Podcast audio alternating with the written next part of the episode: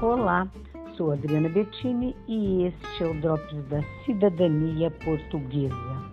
E o assunto de hoje é visto de procura de trabalho em Portugal.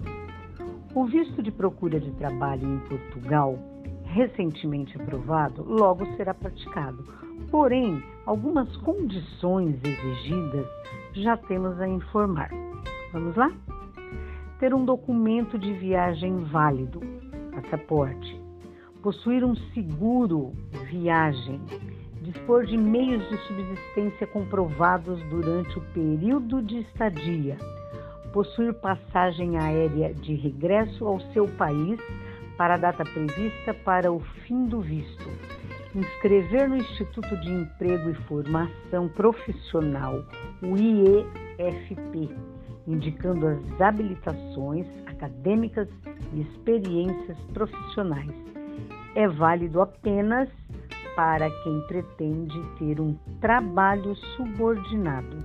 Observação: o imigrante precisará comprovar que possui o valor de 2.115 euros correspondente a três salários mínimos de Portugal, Caso o imigrante não possua essa quantia para comprovação, poderá ainda recorrer a outro meio, que será um estrangeiro ou cidadão português poderá se comprometer com os custos de moradia e alimentação do solicitante do visto durante o período de validade do visto.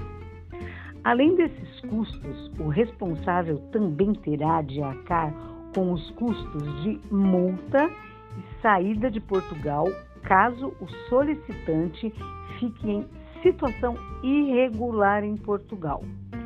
Para assumir esse papel de responsável pelo solicitante do visto, será preciso comprovar meios financeiros para isso.